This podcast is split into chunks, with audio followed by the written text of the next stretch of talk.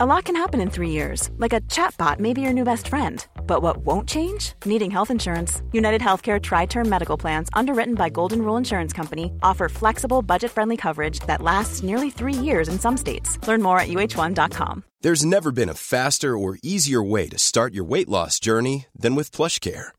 PlushCare accepts most insurance plans and gives you online access to board certified physicians who can prescribe FDA approved weight loss medications like Wigovi and Zepbound for those who qualify. Take charge of your health and speak with a board certified physician about a weight loss plan that's right for you. Get started today at plushcare.com slash weight loss. That's plushcare.com slash weight loss. Plushcare.com slash weight loss. Since 2013, Bombas has donated over 100 million socks, underwear, and t shirts to those facing homelessness. If we counted those on air, this ad would last over 1,157 days. But if we counted the time it takes to make a donation possible, it would take just a few clicks. Because every time you make a purchase, Bombas donates an item to someone who needs it. Go to bombas.com slash ACAST and use code ACAST for 20% off your first purchase. That's bombas.com slash ACAST, code ACAST. سلام. این اولین بخش از هشتمین ویژبومه.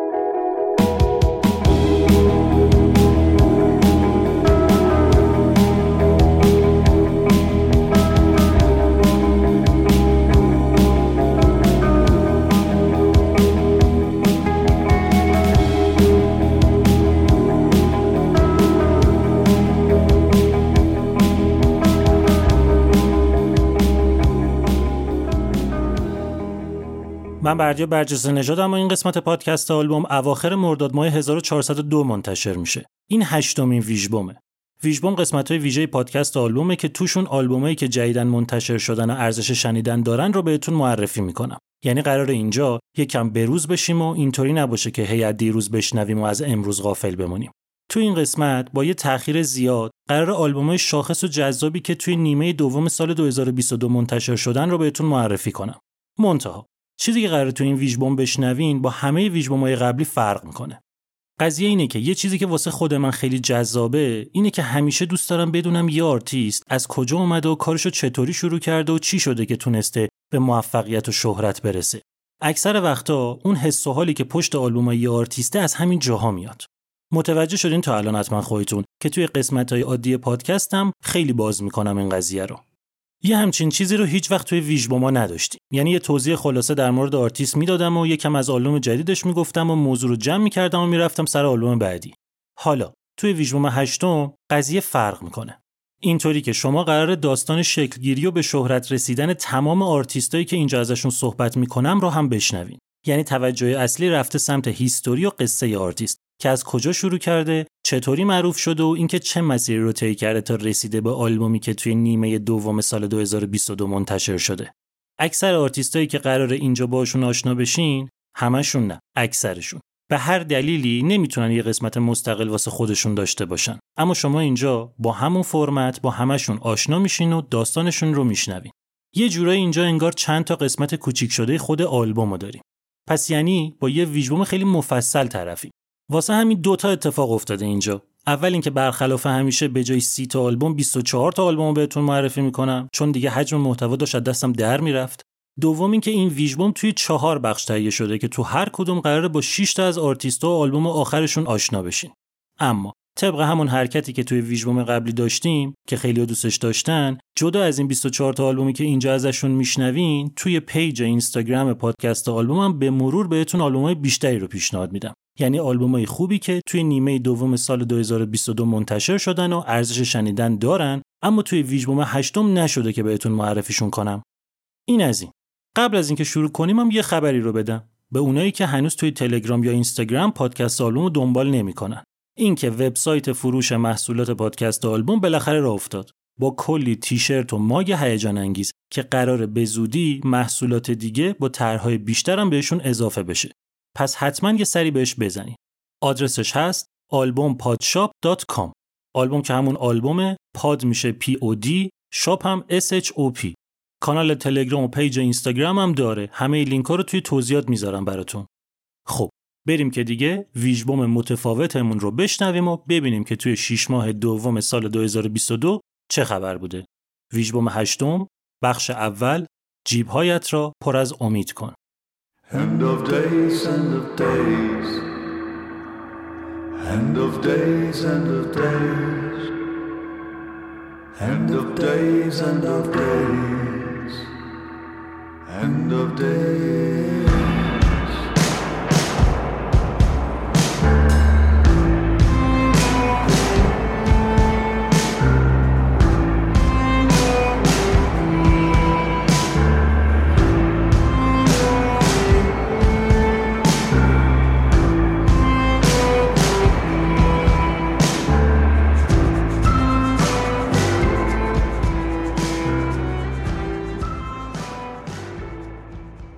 سال 2000 توی بلومینگتون ایندیانا چند تا جوان 18 19 ساله یه گروه راک راه انداختن به اسم Little Joe Gould. اینا تونستن تو همون شروع کار با آشنابازی چند تا اجرای کوچیک توی کافه جمع و جور بذارن و توجه مدیر یه کمپانی که یکی از شبا تو اون کافه بود رو جلب کنن. مدیره باهاشون تا یه اندازه حال کرده بود که کمکشون کنه بتونن توی جاهای دیگه اجرا بذارن. اما اونقدری حال نکرده بود که بخواد باهاشون قرارداد ببنده. توی یکی از همین اجراشون با خواننده گروه Thursday آشنا شدن. طرف بهشون کمک کرد که بتونن یه جلسه با مدیر کمپانی که خود Thursday باش کار می‌کرد بذارن و یه قرارداد ببندن و کار واسه انتشار اولین اثرشون رو شروع کنن. یعنی کلا شروع قضیه تا رسیدن به قرارداد چند ماه براشون بیشتر طول نکشید. اینطوری شد که اولین EP گروه Little Joe Gould هم اسم با خودشون تو سال 2000 منتشر شد. مدیر کمپانی از کار اینا خوشش اومده بود. اما به نظرش اسم گروه خیلی مسخره و بی ربط بود. واسه همین ازشون خواست تا دیر نشده اسمشون عوض بکنن و یه اسم قشنگتر که به موزیکشون هم بخوره انتخاب بکنن. گروه هم تحت تاثیر فیلم مردر بای دث قتل با مرگ که فیلم معمایی کمدی واسه سال 1976 و رابرت مور کارگردانیش کرده اسمش رو تغییر داد به مردر بای دث که هم خوش بود همین که به فضای موسیقیشون بیشتر میومد اون کمپانی اولیه همچنان داشت واسه اینا اجرا جور می‌کرد توی یه بازه دو ساله گروه اکثر جاهای آمریکا رو چرخید و تونست ریز ریز واسه خودش طرفدار جمع بکنه اینا تو جاده تو هتل و لابلای کنسرت روی آهنگای جدید کار کردن و در حد یه آلبوم آهنگ جمع کردن و بالاخره اولین آلبوم گروه Murder by Death به اسم Like the Exorcist But More Breakdancing تو سال 2002 منتشر شد. این آلبوم به اون صورت جالب از آب در نیامد. ژانر آلبوم emo بود. اجرا ضعیف بود کیفیت کار پایین بود صدای خواننده خام و نپخته بود. یعنی کلا چیزی نبود که اینا حس کنن بعدا می‌تونن بهش افتخار بکنن. تو پرانتز بگم emo یه ژانریه که مخفف emotional hardcore ه. میشه مثلا hardcore احساسی. اینجا اومدن اون زهر و سرعت موسیقی hardcore punk رو ازش گرفتن آهنگا رو ملودیک و lyrics رو احساسی کردن. در کل اینم مثل hardcore punk ژانر دوست داشتنی نیست واسه من. دو سه تا آلبوم طول کشید تا مردر بای دث تونست با سعی و خطا و تست کردن ژانرهای دیگه هویت صداشو پیدا بکنه. فضاشون سیاهتر شد، دردشون بیشتر شد، حال لیریکسشون بدتر شد، فازشون غمگینتر شد، موزیکشون خلوتتر شد. یه طوری که الان اگه بخوایم موسیقیشون رو خیلی کلی توصیف بکنیم، اینا یه ایندی راک و ایندی فولکیان که دورشون رو دارک کانتری گرفته. کانتری که مشخصه چیه؟ یه چیزی داریم به اسم dark country، بهش gothic country هم میگن. این چیه؟ فرض کنین مثلا یه ساندویچه. ساندویچ hot ویژه مثلا.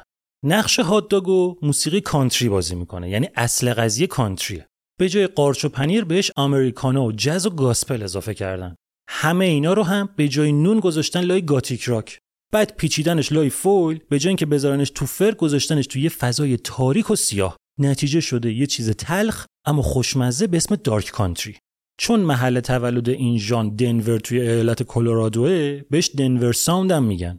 البته که گفتم گروه Murder by Death واسه ایندیاناس نه کلرادو. اما Denver sound اونقدری قوی بود که تونست روی اینام تاثیر بذاره. اون اوایل رو بذاریم کنار. الان بخوایم ببینیمشون موسیقی این گروه سنگینه. وزنش رو قشنگ می‌تونیم روی روح و روانمون حس کنیم. منظورم این نیستش که heavy metal ن یا فضای موزیکشون harsh ه. نه. سنگینی موزیک اینا واسه گوش نیست. به ذهن آدم فشار میاره. لیریکسشون به شدت دارکه. حتی بعضی وقتا آزاردهنده میشه. فضا سازیشون سیاهه. چلو نقش مهمی داره تو آهنگا. صدای چلو هم که خودش دارکه فضا رو تیره تر می‌کنه. صدای وکالیست گروه ادم ترلا خیلی تو این مدت بهتر شده. الان یه جورایی ترکیب صدای دو تا از دارکترین آوازهای موسیقی یعنی جانی کش و نیکیوه یعنی خلاصه اینجا ما هر چیزی که لازمه یه موزیک درست حسابی اما دارک رو داشته باشیم رو داریم. اینا یه مسیر پرتغییری رو از اولین آلبومشون طی کردن که رسیدن اینجا.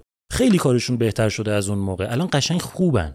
مونتا تفلیا هیچ وقت نتونستن در اون حدی که لیاقتشو دارن معروف بشن. موفق ترین آلبومشون واسه سال 2012 است به اسم بیتر درینک بیتر مون که تونست تو چارت بیلبورد بشه 76 م از 10 تا که منتشر کردن 6 تاشون اصلا تو چارت 200 تایی نتونستن بیان. حالا کار نداریم. اینا پس همینطوری رو به رشد بی سر و صدا اومدن جلو. تا اینکه تو سال 2020 که می‌خواستن یه آلبوم کریسمسی منتشر بکنن که اگه حسابش بکنیم میشه نهمین آلبومشون یه تغییر جذابی توی گروه دادن. تا اون موقع گروه پنج نفری بود. یه نفر آواز و گیتار یکی بیس گیتار یکی چلو یکی درامز یکی هم پیانو و کیبورد. اما سر این کریسمس آلبومه یه عضو جدید به ترکیبشون اضافه شد که ویولون می‌زد. چرا این مهمه؟ اینطوری بگم بهتون. وقتی ما چلو داریم توی آهنگ انگار که قهوه داشته باشیم. تلخ و سیاهه. مونتا وقتی ویولون اضافه میشه انگار شیر قاطیش کرده باشن. فضا یکم تلتیف میشه. زهرش گرفته میشه. موزیک اینا وقتی ویولون بهش اضافه شد انگار که وسط تاریکی نور بتابه. نور در حد تیر چراغ برق نه در همین حدی که انگار نصف شبی تکس میاد برات واسه چند ثانیه صفحه موبایلت روشن میشه. اون که آلبوم کریسمسی بود. حساب نمیشه. واسه خود منم که آلبوم کریسمسی جذابیت ندارن کلا. اما صداشون قشنگ معلوم بود تغییر کرده. انتشار این آلبوم همزمان شد با جدیتر شدن کرونا و شروع قرنطینه ها گروه هم مجبور شد بره تو وضعیت چه کنم. ادم ترلا یعنی رهبر و گیتاریست و خواننده گروه سر قضیه کرونا حدود یه سال دست به گیتار نزد و موسیقی رو گذاشت کنار. گفتم بهتون اینا هیچ وقت گروه بزرگ و معروف و پولداری نبودن. از اینا نبودن که خیالشون راحت باشه بشینن از جیب بخورن. ادم ترلا مجبور شد همه وقتش رو بذاره واسه حل کردن مسائل مالی و business ی گروه و مدیریت کردن خرجا و اینجور چیزا که خودش و بقیه گروه و پرسنلی که واسهشون کار می‌کردن به مشکل مالی نخورن. خوبم قضیه رو تونست جمع بکنه. یعنی خوشبختانه اینا جز اون گروه های کوچیکی نبودن که کرونا نابودشون کرد. زنده اومدن بیرون. شرایط که یکم نرمال شد ادم ترلا به عنوان آهنگساز اصلی گروه بالاخره نشست سر کار روی آلبوم جدیدشون. مثل گلوله شلیک شد. اونقدر تو این مدت کار نکرده بود که انگار همش جمع شده باشه یهو بزنه بیرون. هیچی جلو دارش نبود. قبلا یه آهنگ دست می‌گرفت چند روز روش کار می‌کرد تمومش می‌کرد می‌رفت سراغ آهنگ بعدی.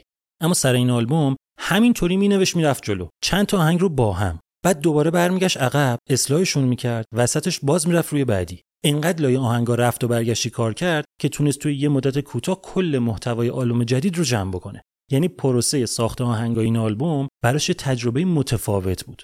مخصوصا اینکه این دفعه می‌تونست روی حضور ویولونم مانور بده. یه جالبی زد توی یکی از مصاحبهاش. گفت سر آهنگای این آلبوم هی برمیگشتم عقب از اول همه چی رو مرور می‌کردم. آکورد رو عوض می‌کردم صد بار توی lyrics دست بردم. گیج کننده بود برام. منتها کل قضیه خیلی از مدیریت کردن صورت حسابا و نامه ها و رسیدا و نگرانی واسه حسابای بانکی برام لذت بخشتر بود. ترلا آهنگا رو نوشت و بعدم که کرونا آرون گرفت و گروه رو جمع کرد و کارا رو ضبط کردن و آخرش دهمین آلبوم مردر بای دث به اسم سپل باوند به تاریخ 29 جولای 2022 منتشر شد. که اگه اون کریسمسی رو حساب نکنی میشه نهمین آلبومشون این آلبوم واقعا یه چیز دیگه است. مردر بای دث اینجا مثل اکثر کارهای قبلیش رفته سراغ چیزایی که حتی اسمشون هم دوست نداشتنیه. مثل مرگ، دروغ، خیانت، انتقام. چیزی که میشنویم انگار موسیقی متن یه فیلم slow motion از نبرد درونی و خوددرگیری فکری باشه. فضاسازی آهنگا گوشنواز و آواز اونقدر خوب نشسته رو موزیک که انگار متحد شدن تا فضا رو از اینی که هست dark تر کنن. اینجا می‌تونیم به وضوح موسیقی country و americana رو بشنویم.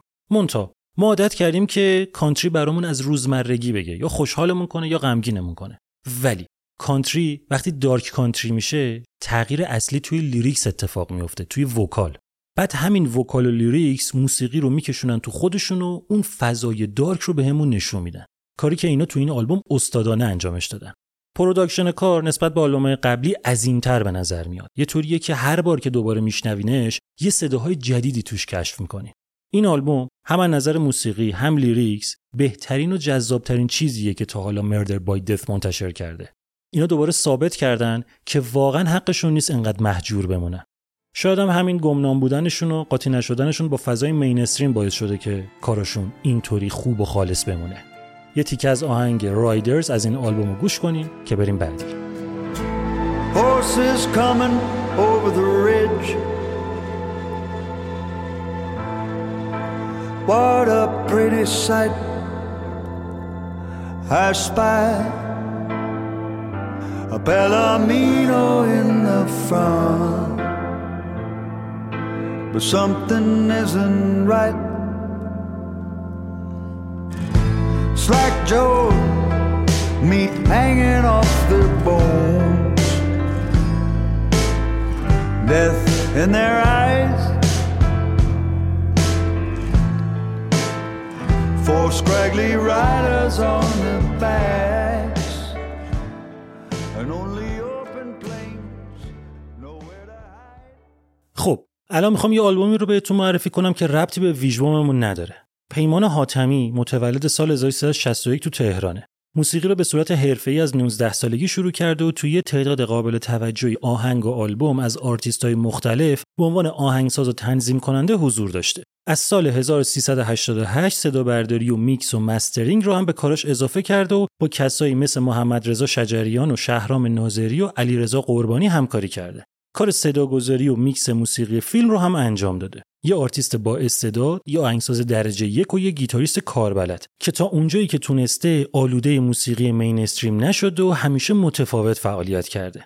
پیمان حاتمی یکی از آرتیستاییه که با برند سبک زندگی رست توی پروژه موسیقی رست آن که توی قسمت‌های قبلی معرفیش کرده بودم همکاری کرده. آلبوم Stardust یه اثر شنیدنی و فوق جذاب و دوست داشتنی و تاثیرگذار تو ژانر lo-fi و الکترونیک و ambient ه که شک نکنین باید گوشش کنین. این آلبوم می‌تونین توی اسپاتیفای و پلتفرم‌های دیگه موسیقی بشنوین. لینک اسپاتیفای آلبوم پروژه رست آن رو توی توضیحات می‌ذارم براتون. یه تیکه از آهنگ Aurora از این آلبوم رو گوش کنین که ویژبوم رو ادامه بدیم. اسپانسر این قسمت برند سبک زندگی رست.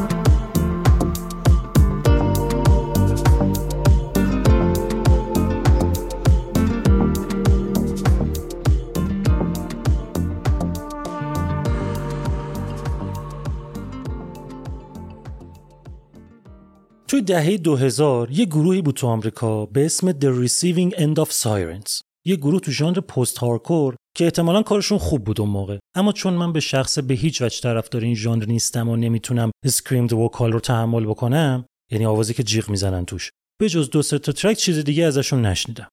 اون اوایلی که اینا کارشون رو شروع کردن یه خواننده داشتن که کاری بهش نداریم. یکم که گذشت طرف ول کرد رفت. گروه هم هنوز چیز خاصی منتشر نکرده بود تا اون موقع. اون که رفت اینا رفتن سراغ یکی به اسم کیسی کرشنزو. آوردنش تو گروهشون به عنوان خواننده.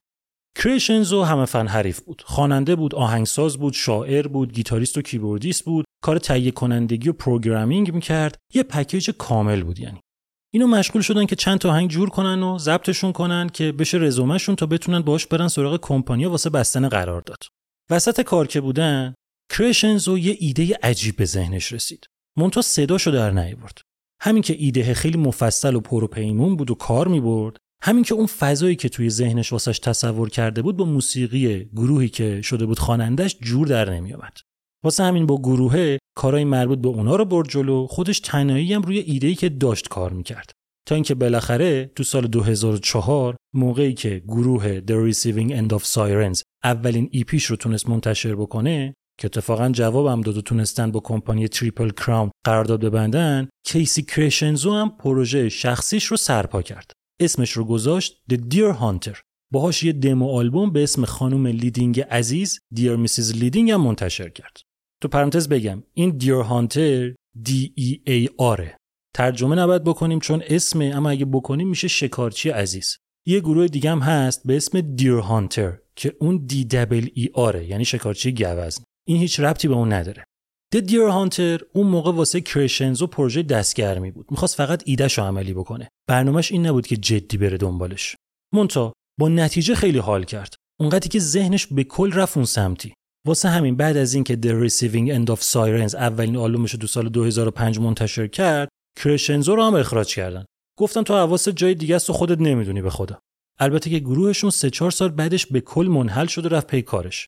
کرشنزو اخراج که شد دیگه دو دستی چسبید پروژه دیر هانتر یعنی یکی از جذابترین و کار درستترین و استثنایی ترین گروه های موسیقی پروگرسیو راک. کرشنزو توی اون دمویی که کار کرده بود یه فضای داستانی با چند تا کاراکتر ساخته بود که جا داشت خیلی بیشتر از اینا روش کار بشه. اومد چند تا از کاراکترهای دموش رو برداشت یه خط داستانی براشون در آورد پروبال داد به موضوع برادرش آورد کرد درامر. سه چهار نفر دیگر رو هم آورد و رسما ترکیب اولیه گروه د دیر هانتر شکل گرفت. چیزی که کریشنزو توی ذهنش بود یه داستان مفصل بود با یه قهرمان به اسم دیر هانتر که قصه از تولد شروع می شد و قرار بود همینطوری آلبوم به آلبوم تو زمان بیاد جلو. برنامه‌ریزی هم کرده بود که توی 6 تا آلبوم یا به قول خودش 6 تا اکت کل ماجرا رو تعریف بکنه. پس اینطوری سه تا آلبوم اول د دیر هانتر شد سه تا اکت همین داستان.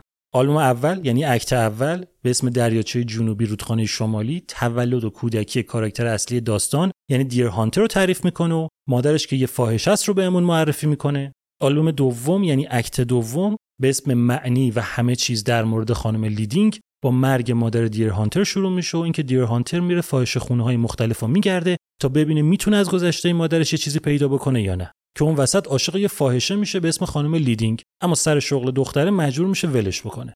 توی آلبوم سوم که میشه Act سوم به اسم زندگی و مرگ Dear Hunter واسه دور شدن از اون فضا و فکر اون دختره به ارتش ملحق میشه. یه جام نزدیکه که بمیره مونتا یه سربازی نجاتش میده. بعد یه جریاناتی پیش میاد که پدرش رو پیدا می‌کنه که می‌فهمه از غذا اون سربازی که نجاتش داده بوده برادر ناتنیشه که خیلی هم شبیهشه. برادر ناتنیه توی جنگ کشته میشه اما بابایی که موضوع رو می‌فهمه عین خیالش هم نیست. دیر هانتر هم شاکی میشه می‌زنه بابا رو می‌کشه. اکت سوم تو سال 2009 منتشر شد. اینجا بود که کرشنزو تصمیم گرفت موقتا داستان دیر هانتر رو ول بکنه و دو تا آلبوم بی ربط منتشر بکنه که اونام اتفاقا concept album بودن. خیلی هم جذاب بود که حالا کار نداریم. تا اینکه تو سال 2015 و سر آلبوم ششم کرشنزو با گروه The Dear Hunter دوباره برگشت سراغ همون داستان اصلی که می‌شد Act چهارم به اسم تکرار تولد دوباره. داستان اینطوری میشه که برادر ناتنی که میمیره چون خیلی شبیه Dear Hunter بوده بعد از جنگ Dear Hunter هویتش رو جعل می‌کنه و میره تو زندگی برادره. میره پیش مامان برادره یعنی همسر باباه. سر همین نقش بازی کردن انقدر جلو میره که توهم می‌زنه و قاطی می‌کنه. این آلبوم انقدر خوبه انقدر عالیه انقدر من باش کیف کردم که تو سال 2015 توی وبلاگ آلبوم توی لیست های برتر که هر سال انتخاب می‌کردم و در موردشون مینوشتم گذاشتم شماره اول. یعنی واسه من بهترین آلبوم سال 2015 بود. یه سال بعدش توی 2016 آلبوم هفتم منتشر شد که می‌شد اکت پنجم همین داستانه که دیر هانتر با دشمنش مواجه میشه و وارد یه جنگ درونی با خودش و یه جنگ بیرونی با شیطان میشه. داستان کلا خیلی مفصله. من همینطوری یه توضیح دارم میدم که دلتون آبش خودتون برین از اول همشو گوش کنین و لذت دو جهان رو ببرین. هر کدوم از آلبوم‌ها یه بخش از یه کلن. منتها جدا جدا بشنوینشون یه شاهکار مستقلن از لحاظ موسیقی. تو هر کدوم یه ژانری پررنگتر از بقیه ژانراست فضای آلبوم‌ها به قدری نمایشیه که انگار نشستین دارین تئاتر گوش میدین. حالا خلاصه موقعی که همین اکت پنجم منتشر شد کیسی کرشنزو یه خبر جالبی رو داد. اینکه آخرین قسمت داستان یعنی اکت ششم برخلاف قبلی و موسیقی راک نداره و به خاطر هویت خاصش توی فضای متفاوت ساخته میشه البته در یک زمان نامعلوم منتشر میشه. این میشه کی؟ سال 2016 یعنی هفت سال پیش. بعد از اونم Dear Hunter فقط یه آلبوم منتشر کرد که اونقدرم آلبوم نبود. اومد تیکه های orchestral Act ای 4 و 5 رو بسط داد. زیادشون کرد. با ارکستر سان فرانسیسکویی awesome اجراشون کرد و یه آلبوم instrumental به اسم روباه و شکار منتشر کرد. یعنی خلاصه از اون موقع تا الان همه منتظرن ببینن آخر قصه Dear Hunter قراره چی بشه. هیچ خبری هم نبود. تا اینکه یهو تو سال 2021 یه EP از گروه منتشر شد به اسم Indigo Child کودک استثنایی. Indigo میشه رنگ نیلی اما Indigo Child یه اصطلاح شبه علمیه یعنی بچه‌ای که غیر عادیه یه چیز ماورایی داره. این EP هیچ ربطی به داستان Dear Hunter نداشت. قضیهش این بودش که اینو اومدن چند ماه قبل از اینکه EP منتشر بشه یه فیلم کوتاه دادن بیرون به اسم مقدمه Indigo Child چرخه شماره 8 توی ایپیه اینا اومدن همون داستانی که توی فیلم کوتاه بوده رو دوباره تعریفش کردن. بعد از انتشارش هم اعلام کردن که نه تنها فعلا از اکت ششم داستان دیر هانتر خبری نیست بلکه قرار از آلبوم بعدی وارد داستان جدید چند قسمتی بشن. و اینطوری شد که اول جولای 2022 هشتمین آلبوم گروه د دیر هانتر به اسم آنتیمای به عنوان اولین قسمت از مجموعه داستانی ایندیگو چالت منتشر شد. یه شاهکار، یه آلبوم فوق‌العاده. با بهترین فضاسازی و سازبندی ممکن. لبریز از ژانرهای مختلف. با یه قصه خلاقانه و یه لیریکس جذاب که قشنگ شما رو از سر جاتون بلند می‌کنه پرت می‌کنه تو دل داستان. تو این آلبوم ما فقط قراره با شهر خیالی و عجیبی که داستان قرار توش اتفاق بیفته آشنا بشیم. یه شهر به اسم آنتیمای که توی یه دنیای شبه پسا رستاخیزی شکل گرفته که آدماش زیر نظر قانون و یه سیستم تعاملی مشخص بتونن بهترین استفاده از منابع طبیعی رو داشته باشن. سیستم حکومتی و اجتماعی اینجا اینطوریه که آدما به 8 تا گروه مجزا تقسیم شدن. هر کدوم هم توی فضای مشخص خودشون که با دیوار از بقیه جدا شده زندگی می‌کنن. این فضاها اینطوریان که چند تا دایره هم مرکزن که هرچی به مرکز نزدیکتر باشی اوضاع بهتره. هرچی دورتر باشی یعنی طبقه اجتماعی پایینتره. اسم این فضاها هم حلقه است. یه نگاه به اسم ترک های آلبوم بندازین می‌بینین که کلا 8 تا ترک داره. اولین ترک اسمش از حلقه 8 آخرین ترک حلقه 1 یعنی ما توی اولین ترک از بیرونی ترین و پسترین طبقه اجتماعی با مردم این شهر همراه میشیم و همینطوری آهنگ با آهنگ میریم جلو تا آخرش برسیم به حلقه شماره یک. مردم هر کدوم از حلقه ها حسرت حلقه بعدی رو می‌خورن و خودشون رو برتر از حلقه قبلی می‌دونن. هر کی ممکنه یه اشتباهی بکنه که تبعیدش بکنن به یه حلقه پستر. منتها تقریبا غیر ممکنه که یکی بتونه طبقه اجتماعیش رو ارتقا بده. واسه اینکه فضا بهتر دستتون بیاد که از همین اول کاری با این داستان محشر همراه بشین از پسترین حلقه بگیریم بریم جلو ببینیم اسمشون چیه. حلقه فقر حلقه صنعت حلقه حاشیه نشین حلقه طبقه متوسط حلقه پاسداری حلقه مرفه حلقه طبیعت آخری هم حلقه برج حکومتی. اونقدر داستان تو همین اولین آلبوم گیرا و قوی و کار شده است که نه تنها باعث میشه آدم چندین بار کلش رو از اول تا آخر گوش کنه و لیریکسش رو چند بار بخونه بلکه قشنگ تشنتون می‌کنه که زودتر آلبوم بعدی بیاد و بقیه ماجرا رو بشنویم من الان خودم بیشتر دوست دارم قسمت دوم Indigo Child رو بشنوم تا قسمت آخر قصه Dear Hunter اتفاقا قراره بخش دوم داستان به اسم سونیا تو همین 2023 منتشر بشه. The Dear Hunter استاد ساخت concept album های مفصل و پروپیمونه. اما اینطوری نیستش که همه توجه فقط روی lyrics باشه اتفاقا اونقدر موسیقی حرفه‌ای و کامل و بینقص در خدمت داستان و اونقدر کمک می‌کنه به ساخت فضای قصه که شنیدن هر کدوم از آلبوم‌ها واقعا انگار دیدن یه تئاتره تو همین آلبوم آنتیمای که هر کدوم از آهنگا دارن یکی از حلقه رو معرفی می‌کنن ترک به ترک ژانر و فضای آهنگ عوض میشه که بهتر اون طبقه رو بهتون معرفی بکنه. اون داستان دیر هانتر و موسیقیش که عالی بود. اما این دفعه دیگه واقعا کرشنزو شاهکار کرده به نظرم. و از همین اول کاری اونقدر قوی قضیه رو شروع کرده که فکر کنم قرار با یه مجموعه فوق‌العاده طرف باشیم. یه تیکه از آهنگ رینگ 7 اینداستری از این آلبوم گوش کنیم که از زبون مردم حلقه هفتم یعنی حلقه صنعتی.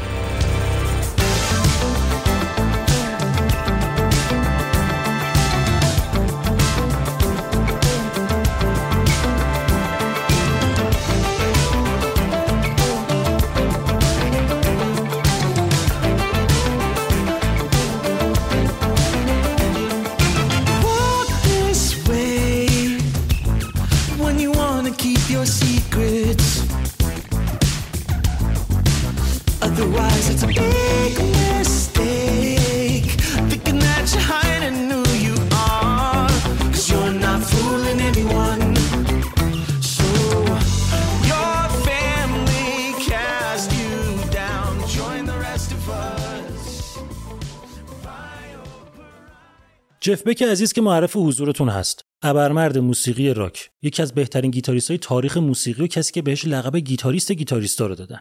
جانی دپ رو هم که قاعدتا می‌شناسین بعید می‌دونم کسی این بازیگر متفاوت رو دوست نداشته باشه.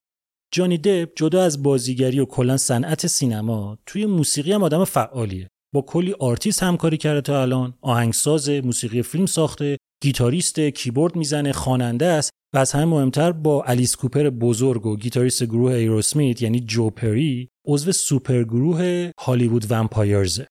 محبوب که بود کلا اما سر ماجراهای دادگاهش با امبر هرد الان از قبلا محبوب تره حالا جانی دپ و جف بک چه ربطی به هم دارن؟ سال 2016 جانی دپ رفته بود کنسرت جف بک. بعدش هم میره بک که سلام علیک کنه باش. همونجا یه ارتباطی بینشون شکل می‌گیره که خیلی زودم میشن رفیقای جونجونی. یه طوری که دیگه تقریبا هر هفته هم دیگر رو می‌دیدن و معاشرت می‌کردن.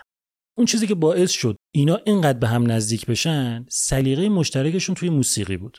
اینقدر این دوتا با هم صمیمی شدن که جف بک اومد به جانی دپ پیشنهاد دادش که دوتایی یه کار مشترک ضبط کنن با هم. جانی دپ هم که از خدا خواسته پس تو سال 2019 پروژه مشترک جف بک و جانی دپ کلید خورد. عشق می‌کردن جفتشون. جانی دپ می‌گفت کار کردن با جف بک یکی از بزرگترین افتخارات کل زندگیشه.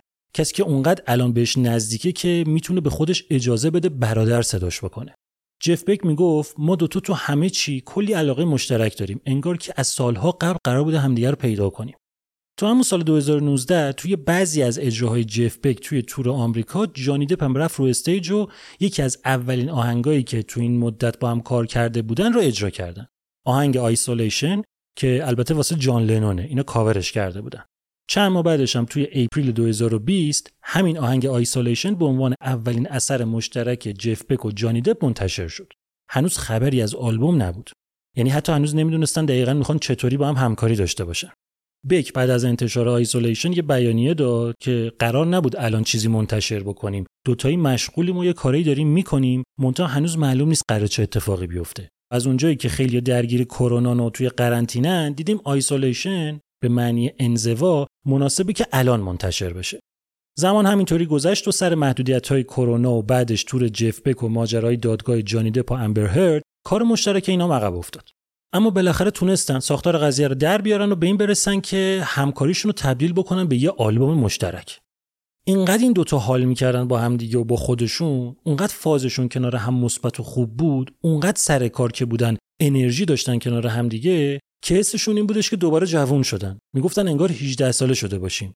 همین شد که اسم آلبومی که داشتن با هم روش کار می‌کردن و گذاشتن 18 البته اولش قرار بود اسمش بشه سینک آشپزخونه Kitchen Sink چون به قول جف بک همه چی ریخته بودن توش. یعنی اومده بودن آهنگایی که خودشون از آرتیستای دیگه دوست داشتن رو انتخاب کرده بودن و کاور کرده بودن اما بعدا به نظرشون اومد که 18 اسم باحالتریه بالاخره توی June 2022 اولین single آلبوم مشترک جف بک و جانی دپ به اسم This is a song for Miss Hedy Lamarr که اوریجینال بود و جانی دپ خودش نوشته بود منتشر شد. تو یه ماه بعدم سه تا single دیگه دادن بیرون که هر سه تاش کاور بود. تا اینکه در نهایت به تاریخ 15 جولای 2022 آلبوم مشترک جف بک و جانی دپ به اسم 18 منتشر شد. آلبوم کلا 13 تا track داره که به جز دو تاش بقیه همه کاوره. از اون دوتا هم یکی رو جانی دپ نوشته یکی هم جانی دپ و جف بک با هم نوشتن کاور آلبوم یه نقاشی نه‌چندان قشنگه که سندرا بک همسر جف بک کشیده نقدای آلبوم ضد و نقیضه کلا یه سری دوستش داشتن یه سری دوستش نداشتن. اما اکثرا نظرشون اینه که این آلبوم یه حرکت رو به جلو واسه جانی دپ و یه حرکت رو به عقب واسه جف بکه. جانی دپ خواننده track اس که هیچ وقت توی هیچ کدوم از کارهای قبلیش آوازش انقدر پررنگ نبوده. rhythm guitar و گیتار آکوستیک و bass و کیبورد و drums و percussion هم زده. نه تو همه track ها هر کدوم تو چند تاشون. جف بک هم تقریبا همینطور. lead guitar و rhythm guitar و گیتار آکوستیک و bass و درام زده. جفتشون هم تهیه کننده آلبومن این آلبوم میشه اولین و متاسفانه آخرین همکاری جف بک و جانی دپ و کلا آخرین اثر منتشر شده از جف بک. بک 6 ماه بعد از انتشار آلبوم 18 تو ژانویه 2023 توی 78 سالگی به خاطر ابتلا به بیماری مننژیت از دنیا رفت. روح شاد و هنرش جاودان. یه تیکه از همون آهنگ Isolation که اصلش واسه جان لنونه رو گوش کنین. گفتم اینو single ش رو تو سال 2022 منتشر کردن. منتها به عنوان اولین single آلبوم 18 حسابش نمی‌کنن. چون اولا دو سال قبل از آلبوم اومده که خیلی فاصله است بینشون. دوما اون موقع که اینو منتشر کردن اصلا خبری از آلبوم نبود. بعدن که آلبوم آماده کردن این رو هم به عنوان آخرین track گذاشتن توش. گوش کنین. Don't they know we're so afraid?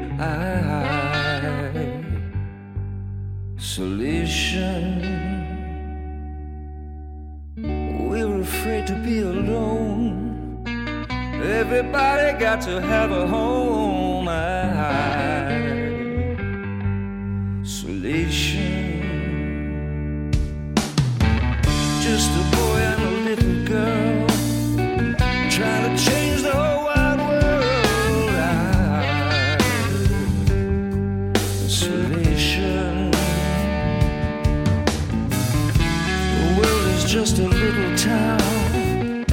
Everybody trying to put us down.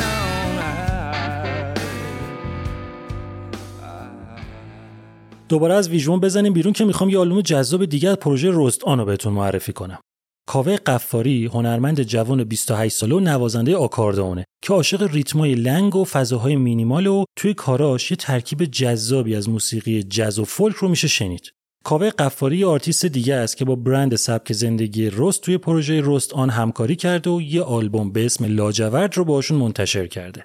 یه آلبوم تمیز و جذاب که 11 تا track داره و توی اجرای آهنگا فرهاد اسدی، عارف میرباقی و ماهان محمدی و سپهر عباسی و فراز قفاری به عنوان نوازنده باش همکاری کردن. این آلبوم می‌تونین توی اسپاتیفای پلتفرم‌های دیگه موسیقی گوش کنید. لینک اسپاتیفای آلبوم پروژه رست آنو توی توضیحات می‌ذارم براتون. یه تیکه از آهنگ خزان از این آلبوم گوش کنین که ویژبوم رو ادامه بدیم. اسپانسر این قسمت برند سبک زندگی رست.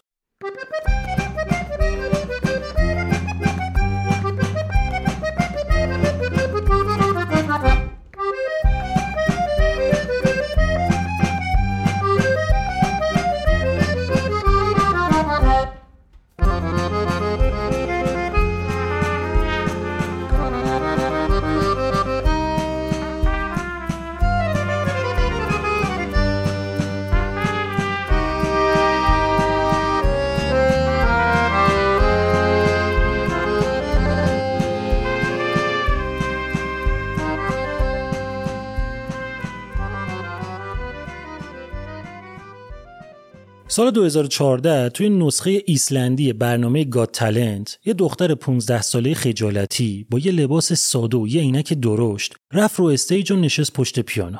اونقدر آروم و سربزیر و یواش بود که کسی فکر نمی‌کرد چیز درستی ازش در بیاد. تا اینکه انگشتا رو روی کلاویه های پیانو رقصوند و شروع کرد به خوندن آهنگ Stars از گریس پاتر. همین که دهن باز کرد جمعیت هیجان زده شروع کردن به تشویق کردنش و فریاد زدن. داورا کیف کردن از چیزی که میشنیدن. صداش عالی بود. اجراش فوق العاده بود. اسم این دختر خجالتی لویوی بود. یه چیزی تو مایه های لافی نوشته میشه اما لویوی خونده میشه. لویوی خوش درخشی تو مسابقه. تو اون دوره آیسلند Got Talent به فینال هم رسید اما نتونست اول بشه. سال بعدش لویوی که شده بود 16 سالش توی مسابقه The Voice آیسلند شرکت کرد. اونجا باز با همون استایل ساده و معصومیت خاصی که داشت همه رو دوباره مجذوب خودش کرد. اونجا به فینال رسید اما باز اول نشد. لویوی با اینکه 15 16 ساله بود و خیلی مظلوم به نظر می رسید ولی قشنگ با اجرای همون چند تا آهنگ توی Got Talent و The Voice نشون دادش که یه آرتیست واقعی و درست حسابی و تونست از همونجا توی ایسلند کلی معروف بشه. لویوی دورگه‌س پدرش ایسلندی مادرش چینیه از سمت مادری موزیکباز حرفه‌ای مامانش ویولونیست موسیقی کلاسیکه. بابای مامانش موقعی که زنده بود استاد ویولون هنرستان مرکزی موسیقی چین بود. عشق و علاقه لویوی هم به موسیقی تحت تاثیر مامانش از همون بچگی شروع شد. فضا فضای موسیقی کلاسیک بود اما یکم که بزرگتر شد سلیقش کشیده شد سمت باباش. باباش عشق موسیقی جز بود. صفحه‌هاش واسه دخترش play می‌کرد. لویوی هم محو صدای الا فیتزجرالد و بیلی هالیدی می‌شد. اینطوری شد که با پس زمینه موسیقی کلاسیک توجه اصلیشو گذاشت روی موسیقی جز. لویوی از قبل از پنج سالگی موسیقی رو حرفه‌ای شروع کرد. یه طوری که تا قبل از اینکه 15 سالش بشه و توی Got Talent شرکت کنه، گیتار و پیانو و cello و آهنگسازی رو full شد. تا حدی که توی 15 سالگی شد cello soloist ارکستر سمفونی ایسلند. تو پرانتز بگم لویوی یه خواهر دوقلوی همسان داره، عین همن که اونم تو کار موسیقیه. منتها نه به عنوان آرتیست توی صنعت موسیقی استراتژیست و digital marketer و تولید کننده محتواست.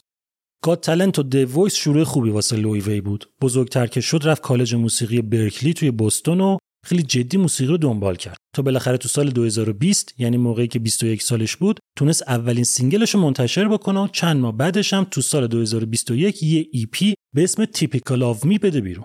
قرارداد نداشت با جایی هنوز خودش همه هزینه هاشو داد. صدای تشویقا بلند شد. همه عاشقش شدن. 5 6 سال بود خبری ازش نبود اما هنوز توی ایسلند یه سری لویوی یادشون بود.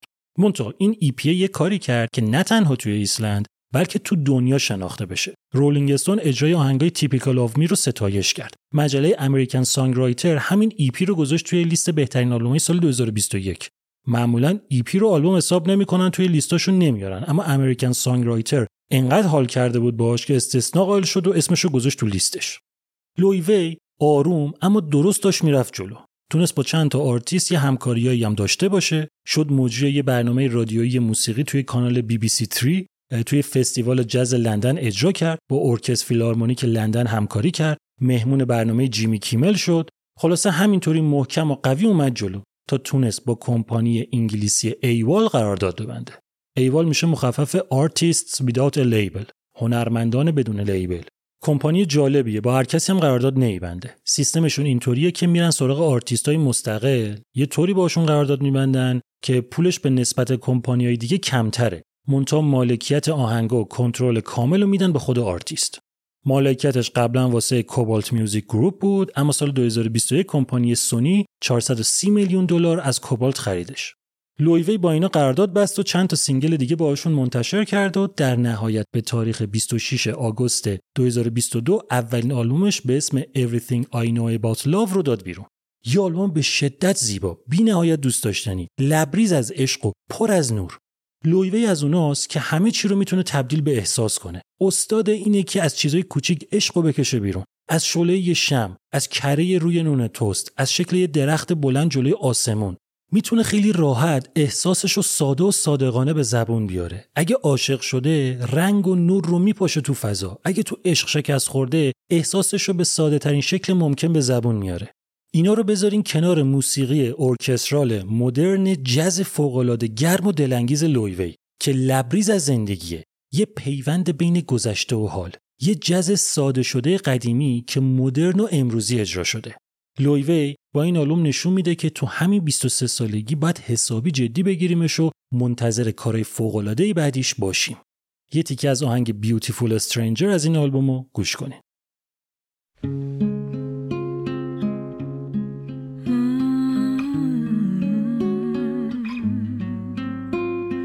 Beautiful stranger sitting right there looked up at me and my dark curly hair looked back for a second didn't want to be rude. I tend to fall in love on the tube. Mm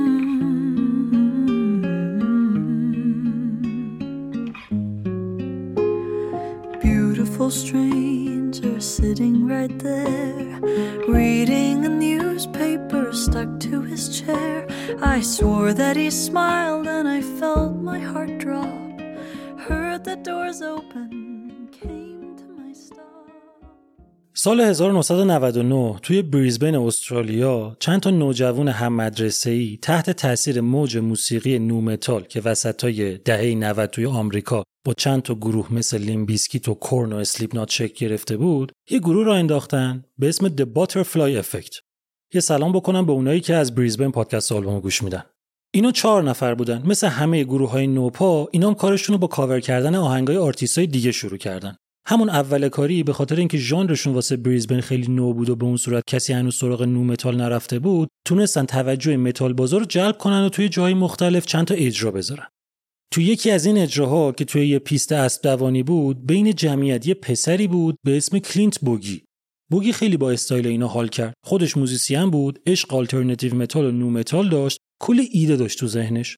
منتها چون تنها بود نتونسته بود هنوز کار خاصی بکنه.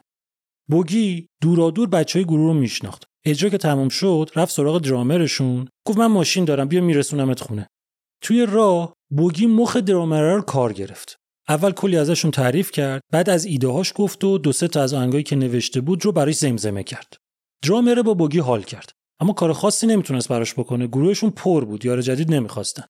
گذشت اون روز و اینا همینطوری رفتن جلو و حدودا یه سال بعدش خواننده گروه گفت دیگه نمی‌خواد ادامه بده. گفت می‌خواد بره دنبال یه کار واقعی. اینجا بود که درامره یاد کلینت بوگی افتاد. قضیه رو به بقیه گفت رفتن سراغ بوگی. اونم همچنان کار خاصی نکرده بود. ازش دعوت کردن و اینطوری زمستون سال 2000 کلینت بوگی اومد و شد خواننده گروه Butterfly Effect گروه ریز ریز اجرا میذاشت و روی آهنگای خودش هم کار می‌کرد. بوگی اون آهنگایی که اون موقع واسه درامر زمزمه کرده بود رو گذاشته بود وسط همون شده بود اساس کارشون. اون چیزی که تو ذهن بوگی بود بیشتر متمایل بود به alternative metal یه ردی از nu metal هم توش بود. منتها بوگی دوست داشتش که موزیکشون سنگین تر باشه. گروه سه تا از آهنگای بوگی رو انتخاب کرد با همون فرمون چند تا هم گروهی ساختن و ضبطشون کردن و به هزینه خودشون یه تعداد محدود در قالب EP تو سال 2001 منتشر کردن. گروه بعد از انتشار این EP شروع کرد اجرا گذاشتن توی جاهای نزدیک بریزبن تو استرالیا. تونست توی یکی دو تا فستیوال هم شرکت بکنه. همزمان دو تا از آهنگاشون چندین بار از شبکه رادیویی Triple J که انگار خیلی معروف تو استرالیا پخش شد و اسم اینا افتاد سر زبون متال بازا. البته که این وسط ها bassist گروه ازشون جدا شد و رفت پی زندگیش. گروه هم یه bassist جدید آورد که اتفاقا خیلی هم بهتر بود. I'm Sandra, and I'm just the professional your small business was looking for. But you didn't hire me because you didn't use LinkedIn jobs. LinkedIn has professionals you can't find anywhere else, including those who aren't actively looking for a new job but might be open to the perfect role, like me. In a given month, over 70% of LinkedIn users don't visit other leading job sites. So if you're not looking on LinkedIn, you'll miss out on great candidates like Sandra. Start hiring professionals like a professional. Post your free job on linkedin.com/people today. Everyone knows therapy is great for solving problems, but getting therapy has its own problems too, like finding the right therapist, fitting into their schedule, and of course, the cost. Well, BetterHelp can solve those problems. It's totally online and built around your schedule. It's surprisingly affordable too. Connect with a credentialed therapist by phone, video, or online chat, all from the comfort of your home. Visit betterhelp.com to learn more and save 10% on your first month. That's BetterHelp H E L P. کنسرت های جذاب و پخش از رادیو کار خودشو کرد و دو تا اتفاق خوب براشون افتاد. اول اینکه یک کمپانی اومد سراغشون و قرارداد بست باشون و اون ای پی رو به تعداد بالا پخش کرد و یه چیزی حدود ده هزار نسخه هم ازش فروش رفت. دوم اینکه گروه مشهور نیوزیلندی شیهاد ازشون دعوت کردش که واسه دو هفته بیان opening act تورشون باشن. Shihad هم ژانرش alternative metal بود. اینا عاشقش بودن مخصوصا کلینت بوگی. یه چیز جالب بگم موقعی که اجراشون تموم شد یه شب داشتن معاشرت می‌کردن از خواننده Shihad پرسیدن که توصیه واسه ما که تازه کاریم داری اونم برگشت گفتش که اگه دو تا چیز رعایت بکنین هیچ اتفاق بدی براتون نمیافته اول اینکه نذارین هیچی بینتون جدایی بندازه. دوم اینکه هر کاری دلتون خواست بکنین فقط سراغ هروئین نرین. اجرای Butterfly Effect با Shihad و صحبتاشون با اعضای گروه نقطه عطف فعالیتشون شد و اینا تونستن خیلی زود کار روی یه آلبوم واقعی رو شروع کنن و آهنگا رو توی یه استودیو تو همون بریزبن ضبط بکنن. در نهایت اولین آلبوم Butterfly Effect به اسم Begins Here تو سال 2003 منتشر شد. یه آلبوم alternative metal سنگین که با post-grunge سنگین ترش هم کرده بودن که تونست وارد چارت استرالیا بشه و دو تا track اش بره تو لیست صد آهنگ برتر سال رادیوی Triple J. تو یه بازه سه ساله هم آلبوم حدود 35 هزار نسخه توی استرالیا تونست بفروشه.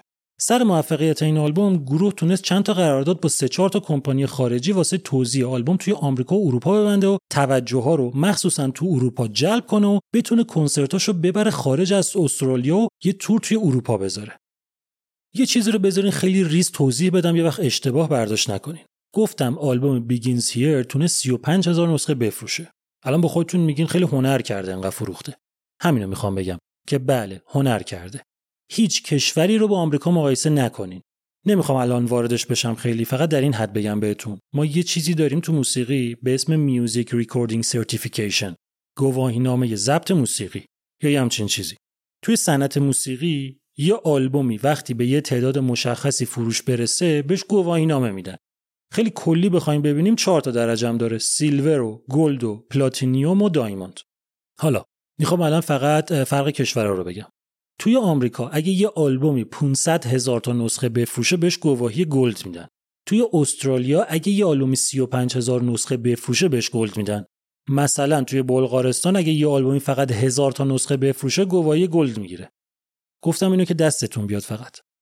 باترفلای افکت تا یه مدتی درگیر کنسرت های آلبوم اولش بود. بعدش نشستن پای کار روی دومین آلبومشون. دیگه هم که معروف بودن واسه همین آلبوم دوم رفتن آمریکا با یه تهیه کننده آمریکایی ضبط کردن. این آلبوم به اسم ایماگو تو سال 2006 منتشر شد و با همون ورودش تونست بشینه توی جایگاه دوم چارت استرالیا. اگه فقط 150 تا آلبوم بیشتر فروخته بودن می‌شدن رتبه اول. منتها یه اتفاقی افتاده بود. از سنگینی آلبوم قبلی خبری نبود. چیزی به اسم alternative metal و nu metal نبود تو آلبوم دوم. موسیقی گروه یکم فاز post-grunge رو حفظ کرده بود اما خیلی واضح رفته بود تو فضای progressive rock. آواز کلینت بوگی خشونت سابق رو نداشت و نرمتر و با range بیشتر اجرا شده بود. این تفاوت ژانر هم براشون خوب بود هم بد. خوب بود چون آدمای بیشتری باشون آشنا شدن و تونستن کلی طرفدار جدید پیدا بکنن. آلبوم اولشون سه سال طول کشید 35 هزار نسخه بفروشه اما این آلبوم توی فقط 8 هفته 35 هزار تا رو رد کرد.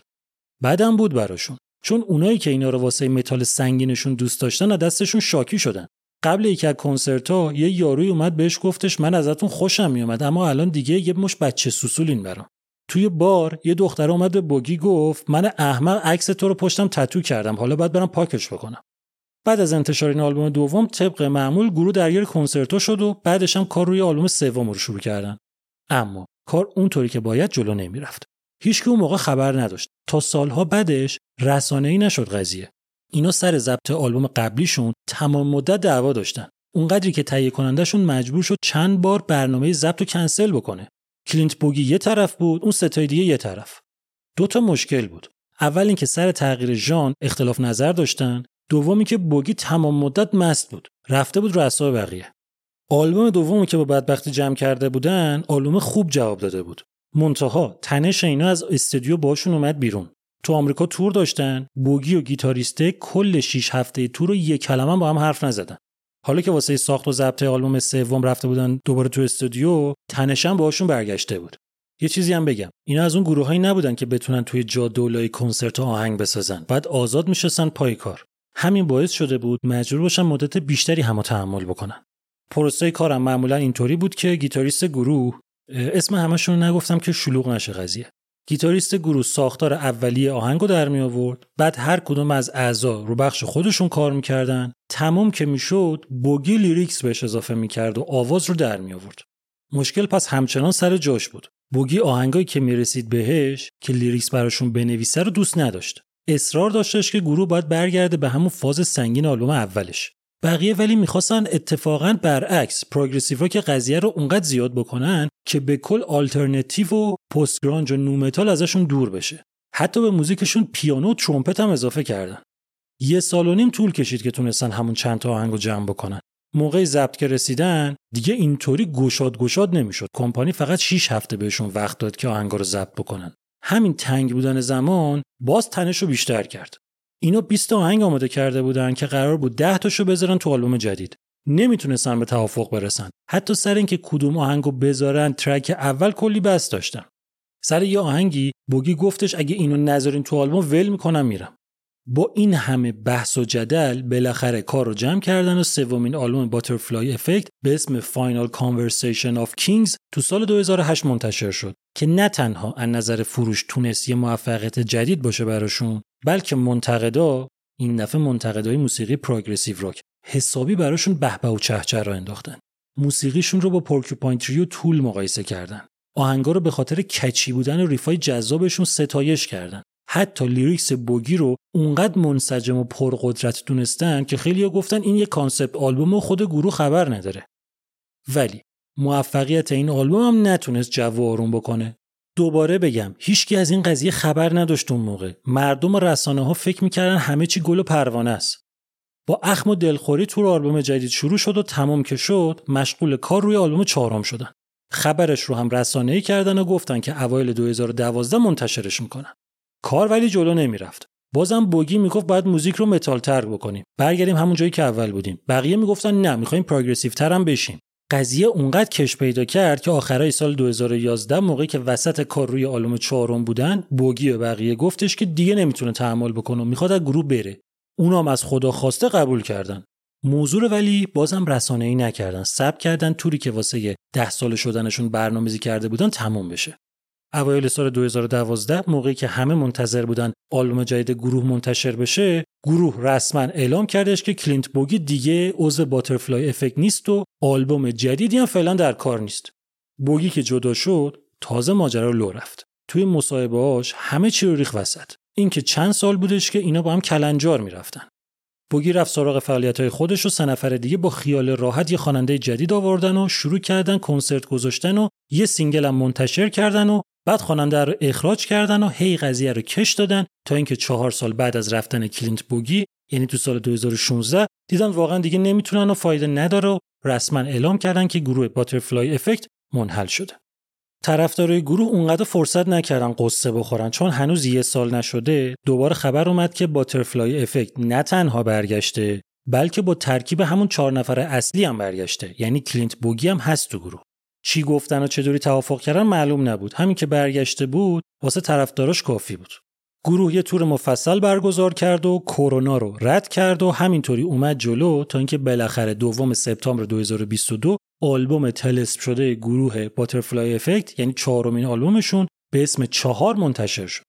انتخاب اسم آلبوم خلاقیت لغوی نداره منتها به نظر میاد این تاکید روی چهار بودن آلبوم چهارم واسه اینه که خیلی وقت بود که قرار بود این آلبوم منتشر بکنن. توی آلبوم چهار یه اتفاق جالب افتاده. اینکه تو این آلبوم ما هم alternative metal آلبوم اول رو داریم هم progressive rock آلبوم سوم. یعنی اینا اومدن از المانهای هر دو تا موزیک تو کار استفاده کردن. یه چیزی نزدیک progressive metal در آوردن ازش. خودشون که چیزی نمیگن اما به نظر میاد هر دو طرف یه نرمشی نشون دادن و به یه ژانر حد وسط قناعت کردن. حالا آلبوم چطوریه؟ بذارین اینطوری بگم. اینکه یه گروهی اونم همچین گروهی گروهی که یکی از مهمترین و شاخصترین گروه های موج جدید موسیقی متال استرالیا توی اوایل دهه 2000 که از غذا جز معدود گروه هایشون هم هستش که شهرت و موفقیت جهانی داره. بعد از 14 سال آلبوم جدید داده یعنی سطح توقع طرفدارا رو برده تا آسمون که اینا بعد این همه دعوا و قهر و بریکاپ و فاصله و 14 سال و فلان می‌خوان چطوری برگردن؟ بهتون بگم این آلبوم حتی چند درجه از اون سطح توقع بالای طرفدارا بالاتره. آهنگا catchy riff ا بگیر vocal فوقالعاده lyrics معنیدار production قوی اجرا تمیز یعنی کم نداره این آلبوم واقعا. آلبوم چهار یه comeback درست و حسابی واسه این گروه و یه خوشحالی مضاعف واسه طرفدارایی که منتظرن با همین سیستم آلبومای بیشتری از این گروه بشنون.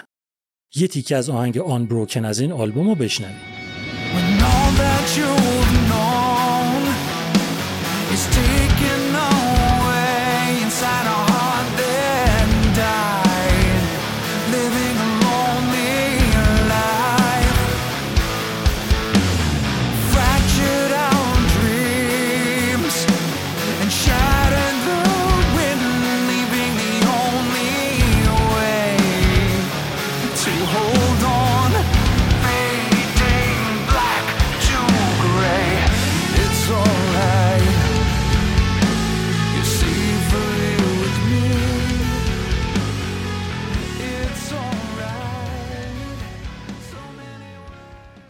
تو دهه 80 توی سوئد یه گروه راکی بود به اسم Lolita Pop اینا تو زمان خودشون معروف بودن انگار. هشت آلبوم منتشر کرده بودن و کاندید گرمی شده بودن و کلی کنسرت تو سوئد و جای دیگه گذاشته بودن. با کمپانی Virgin Records هم قرارداد داشتن. یعنی کلا سرشون به تنشون میارزید. یکی از مؤسسین اصلی این گروه یه پسر گیتاریستی بود به اسم بنک سودربرگ.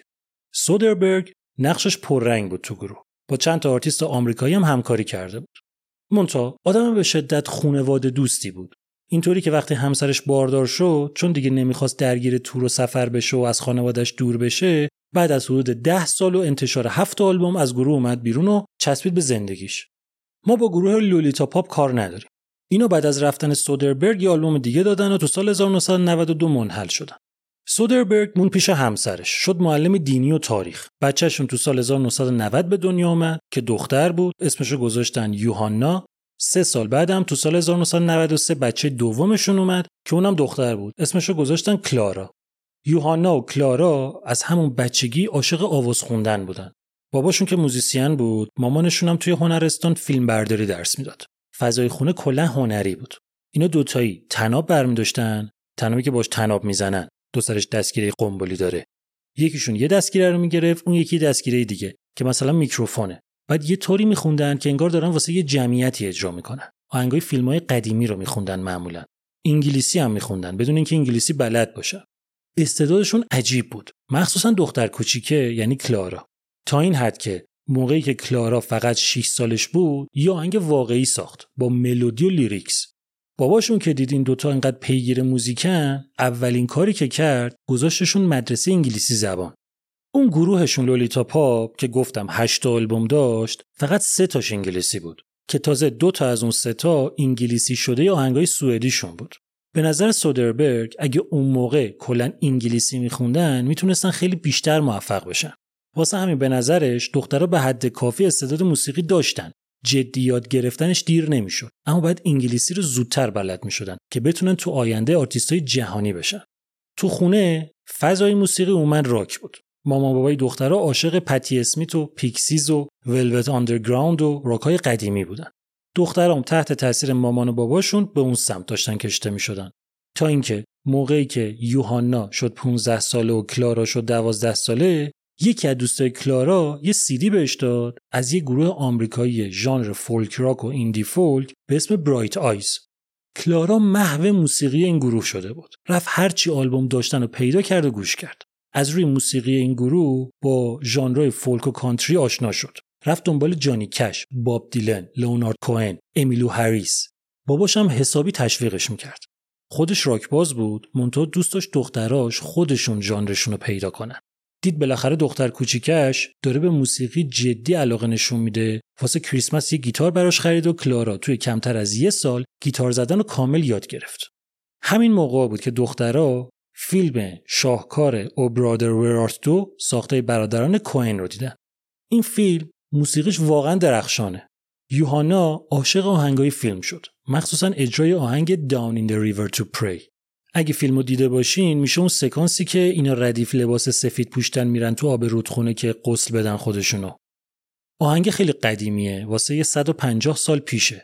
اینی که تو این فیلم رو الیسون کراس اجرا کرده. As I went down in the river to pray, studying about that good old way, and who shall wear the robe and crown?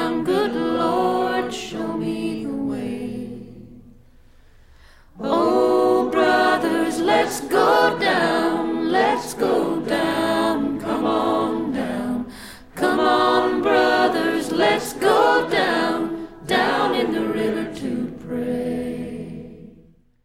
یوهانا اومد به کلارا گفتش که بیا این آهنگ رو دوتایی یاد بگیریم با هم بخونیم ببینیم چطوری میشه. یاد گرفتن و خوندن و جفتشون حسابی عشق کردن. اولین باری بود که بدون ادابازی داشتن جدی آهنگ رو با هم میخوندن. اونقدر کیف کردن که شروع کردن به خوندن هرچی آهنگ خوبی که جفتشون دوست داشتن. اوایل تو خونه بعد به تشویق باباشون توی خیابون توی مترو استکهلم جلوی کافه ها کلارا گیتار می‌زد دوتایی آواز میخوندن. باباشونم بدون اینکه بخواد اعتماد به نفسشون خراب بکنه از دور وامیستاد نگاهشون می‌کرد و مراقبشون بود. کم کم شروع کردن با آهنگ ساختن. به جای اینکه کارهای آرتیستای دیگر رو بخونن آهنگای خودشون اجرا می‌کردن. باباشون اینا رو که می‌دید عشق می‌کرد. همین که ذوق می‌کرد دختراش هنرمندن این قدم با هم خوبن که با هم دارن کار می‌کنن. همین که خوشحال بود براشون که اینقدر بی دردسر دارن میرن جلو. حسودیش می‌شد حتی. واقعا قابل مقایسه نبود با زمان خودش. مهمترین فرقش هم تکنولوژی بود که خیلی کار راحت تر کرده بود. تو سال 2007 یعنی موقعی که یوهانا 17 ساله شد و کلارا 14 سالش اینا توی سایت MySpace یه page درست کردن. اسم گروهشون هم گذاشتن First Aid Kit. چند تا از آهنگاشون رو آپلود کردن اونجا. First Aid Kit یعنی جعبه کمک های اولیه. کلارا موقعی که 13 سالش بود واسه گروه فرضی آیندهشون این اسم انتخاب کرده بود. دیکشنری رو ورق می‌زد چشمش افتاده بود به جعبه کمک های اولیه به نظرش باحال اومده بود. هم قشنگ بود همین که مفهومش با آهنگای لطیفشون می‌تونست ربط داشته باشه. اینا آهنگاشون گذاشتن توی MySpace و تو پرانتزم یه چیز جالب بگم. تقریبا همین موقع ها بود. چند ماه زودتر فکر کنم. که دوست ادل هم سه تا از آهنگای دمویی که ادل واسه پروژه مدرسه ضبط کرده بود رو گذاشت روی MySpace که از همونجا ادل کشف شد. همین یکی از کمک های تکنولوژی بود به آرتیستا که راحتتر کشف بشن. حالا خلاصه اینا آهنگاشون رو آپلود کردن و یکیش که به نظرشون بهتر از بقیه بود رو به اسم Tangerine ایمیل کردن واسه یه رادیوی سوئدی. اونام که آهنگو شنیدن اونقدر کیف کردن که همون روز از رادیو پخشش کردن. اونقدر مردم از این آهنگ خوششون اومد که هی دوباره پخشش کردن و آخر سرم به عنوان یکی از بهترین آهنگای تابستون 2007 انتخابش کردن خیلی از کسایی که این آهنگو تو رادیو شنیده بودن رفتن توی page MySpace اینا آهنگای دیگه‌شون هم گوش کردن اونقدر همه حال کرده بودن که های مختلف و manager های رنگارنگ پیغام میفرستادن براشون واسه همکاری و برگزاری کنسرت. اینا به یه جایی رسیدن که تونستن کنسرت گذاشتن رو شروع بکنن. مونتا فقط آخر هفته ها. جفتشون هنوز مدرسه می‌رفتن. همینطوری مشغول بودن واسه خودشون تا اینکه یه اتفاق باحال افتاد. خونواده اینا یه پسرم داشت که مهد کودک می‌رفت اون موقع. از قضا تو اون مهده دختر کارین دریر همبازی برادر اینا بود. دریر ستاره موسیقی الکتروپاپ سوئده. با داداشش گروه معروف دنایف رو داشت اون موقع. یه روز که مامان بچه ها رفته بود مهد دنبال پسرش دریر رو می‌بینه که اونم اومده دنبال دخترش. وایمیسن به حال احوال تا بچه هاشون بیان بیرون. که مامان اینا برمیگرده به کارین دریر میگه که تو که اینقدر کار درسته دو تا دختر منم یه گروه دارن. آهنگاشون هم گذاشتن توی MySpace یه حالی بده گوش بده کارشونو ببین به درد می‌خورن یا نه. دریر رو برادرش کمپانی موسیقی داشتن به اسم Rabid Records دریر که میره خونه میگه بذار برم ببینم اینا چیکارن میره page دخترها رو چک می‌کنه و رو میشنوه و عاشقشون میشه. میره سراغشون و باشون قرارداد میبنده. همه چی خیلی سریع اتفاق میفته دختر آهنگایی که داشتن رو میرن تو استودیو ضبط می‌کنن و اینطوری اولین ایپیشون به اسم درانکن تریز با تهیه کنندگی باباشون تو سال 2008 منتشر میشه. اونقدر از این ای پی استقبال میشه که تلویزیون سوئد دعوتشون می‌کنه که هم باشون مصاحبه کنه همین که تو تلویزیون اجرا بکنن. دخترها شدن چهره های جدید و معروف ولی فقط تو سوئد. تا اینکه یه ویدیو از خودشون آپلود کردن تو یوتیوب دوباره تکنولوژی که توش آهنگ Tiger Mountain Peasant Song از گروه آمریکایی Fleet Foxes رو کاور کرده بودن. خیلی هم ویدیو ساده است. نشستن دوتایی یه جای شبیه جنگل، کلارا گیتار می‌زنه، دوتایی می‌خونن. اونقدر این اجرا خوب بود که خواننده خود Fleet Foxes گذاشتش توی وبسایت رسمیشون و کلی ازشون تعریف کرد. همین قضیه باعث شد که یهو دخترها خارج از سوئد هم معروف بشن و بتونن با یه کمپانی بزرگتر یعنی کمپانی انگلیسی Wichita Records قرارداد ببندن. قضیه دیگه خیلی جدی شد. یوهانا دبیرستان رو ول کرد، کلارا که اصلا نرفت دبیرستان، باباشون هم معلمی رو بیخیال شد و راه افتاد دنبال دخترها واسه کنسرت های خارج از سوئد. لابلای سفراشون کار روی اولین آلبومشون رو هم شروع کردن. تا اینکه بالاخره دو تا خواهر فرست اید کیت تو سال 2010 یعنی موقعی که یوهانا 20 سالش بود و کلارا 17 سالش اولین آلبومشون رو به اسم The Big Black and the با کمپانی Wichita Records منتشر کردن که بازم باباشون تهیه کنندش بود. یه آلبوم فولک فوق‌العاده که همه آهنگا رو خودشون ساخته بودن. همه سازا به جز drums رو هم خودشون زده بودن. کلا تو این مدت جفتشون سازای دیگه هم یاد گرفته بودن. کلارا گیتار و کیبورد می‌زد، یوهانا bass گیتار و کیبورد و autoharp می‌زد. آلبومشون واقعا خوب بود. آرامشی که موسیقی و صدای این دوتا دختر داشت رو قشنگ می‌شد حس کرد. اونقدر از آلبومشون استقبال نشد اون موقع ولی توی چارت سوئد شدن سیوم توی کشورهای دیگه به اون صورت نتونستن بدرخشن. منتها دخترها چون خودشون خوب بودن، کارشون هم خوب بود، همینطوری هم خوب میومد براشون. مثلا کانر اوبرست معروف با گروه Monsters of Folk اومده بود استوکهلم کنسرت بذاره. اونجا با دخترها آشنا شد و موزیکشون رو گوش کرد و معرفیشون کرد به تهیه کننده خودش اونم خوشش اومد و به دخترها گفتش که می‌خواد تهیه کننده آلبوم بعدیشون بشه یا مثلا جک وایت گروه The White Stripes موزیک اینا رو شنید و دعوتشون کرد استودیوی خودش که یه مجموعه single براشون ضبط بکنه و با label خودش منتشرش بکنه. توی مراسم اهدای جایزه Polar Music به پتی اسمیت یکی از آهنگاش رو اجرا کردن پتی اسمیت به گریه افتاد. توی اهدای جایزه Polar Music به پول سایمون یکی از آهنگاشو خوندن سایمون ایستاده بلند شد تشویقشون کرد. همه عاشقشون بودن یعنی.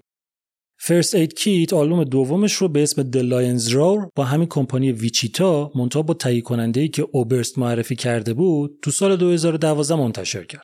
باباشون تهیه کننده نبود ولی اومد بیس گیتار براشون زد. تو این آلبوم گروه ژانرش رو از فولک برده بود به سمت کانتری فولک که اون کارم فوق العاده بود. کلی هم جایزه بردن براش. توی چارت سوئد شدن رتبه اول و تونستن وارد چارت کشورهای دیگه هم بشن آلبوم سوم سال 2014 اومد با همون تهیه کننده منتها با یه کمپانی بازم بزرگتر یعنی Columbia Records که این دیگه واقعا بهترین کارشون تا اون موقع بود. اینم تونست بشه رتبه اول چارت سوئد یعنی همینطوری آلبوم با آلبوم پخته و بهتر می‌شدن. نبض کار دستشون بود. یه ته‌مایه های پاپ رو هم اضافه کرده بودن به کاراشون اما همچنان فضای کانتری فولک رو حفظ کرده بودن. تو پرانتز بگم بابای دخترها بعد از حدود 25 سال که از انحلال گروه لولیتا پاپ گذشته بود دوباره با همون همگروهی قدیمیش تو سال 2019 گروهشون رو سرپا کردن. هنوزم فعالن اجرا می‌ذارن. دخترای First Aid Kit همینطوری عالی و فوق‌العاده و موفق اومدن جلو. با آرتیستای معروف کار کردن کلی جایزه گرفتن جای مختلف دعوت شدن با تهیه کننده دیگه کار کردن. یه دیگه منتشر کردن که اونم شد رتبه اول چارت سوئد. تا خوردن به کرونا و یه مدت فاصله افتاد بین کاراشون. تا اینکه به تاریخ 4 نوامبر 2022 پنجمین آلبومشون به اسم پالومینو منتشر شد. یه آلبوم متفاوت نسبت به همه کارهای قبلیشون. با کلارا که مصاحبه کردن گفت که ما دیگه بزرگ شدیم. الان فهمیدیم که موسیقی واسه داشتن حس مثبت و خوشحال بودنه. مثل دویدن یه پالومینو توی بیابون. اسم آلبوم پالومینوه. به این اسبایی که رنگشون طلایی خرمایی دم و یالشون سفیده میگن پالومینو First Aid Kit دیگه کامل ترین آلبومش رو منتشر کرده. آهنگا اکثرشون تم عاشقونه و حس مثبت دارن و آهنگای دلشکسته و به اصطلاح break up song خیلی کمتر شده تو این آلبوم. واسه اولین بار توی چند تا از track ها از آهنگسازای دیگه هم کمک گرفتن. از ویولون و سازای بادی مثل ترومپت و ساکسوفون و فلوت پررنگتر و بیشتر استفاده کردن. یه ارکستر داشتن اصلا واسه اجرای این آلبوم. همین سازبندی اونا رو از فولک همیشگیشون دور کرده. منتها نتیجه شده یه اثر جذاب و دوست داشتنی و روشن از این دوتا خواهر. یه تیکه از آهنگ Out of My Head رو گوش کن. Back in time, oh, I go wandering through the rooms of my mind. Every door that I've been closing, all the people that I have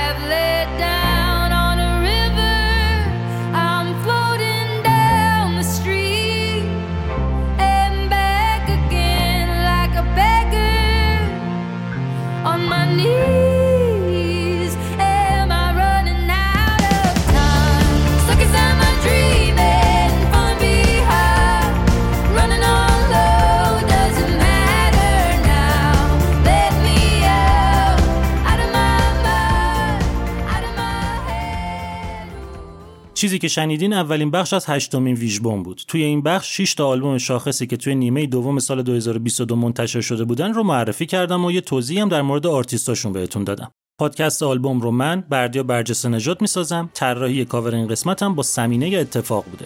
ممنون که این قسمت رو گوش دادین. بی‌نظیرین که آلبوم رو همراهی می‌کنین.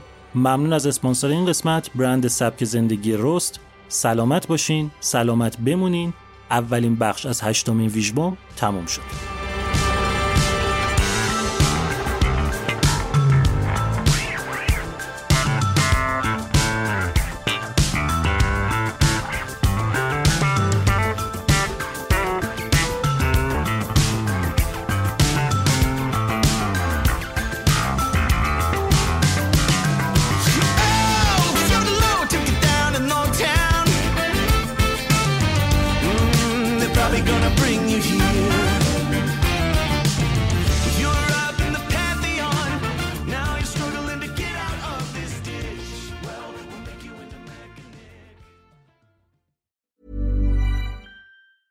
Planning for your next trip?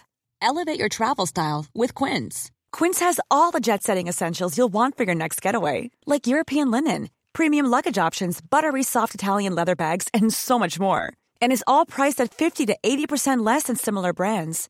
Plus, Quince only works with factories that use safe and ethical manufacturing practices. Pack your bags with high-quality essentials you'll be wearing for vacations to come with Quince. Go to quince.com slash pack for free shipping and 365-day returns.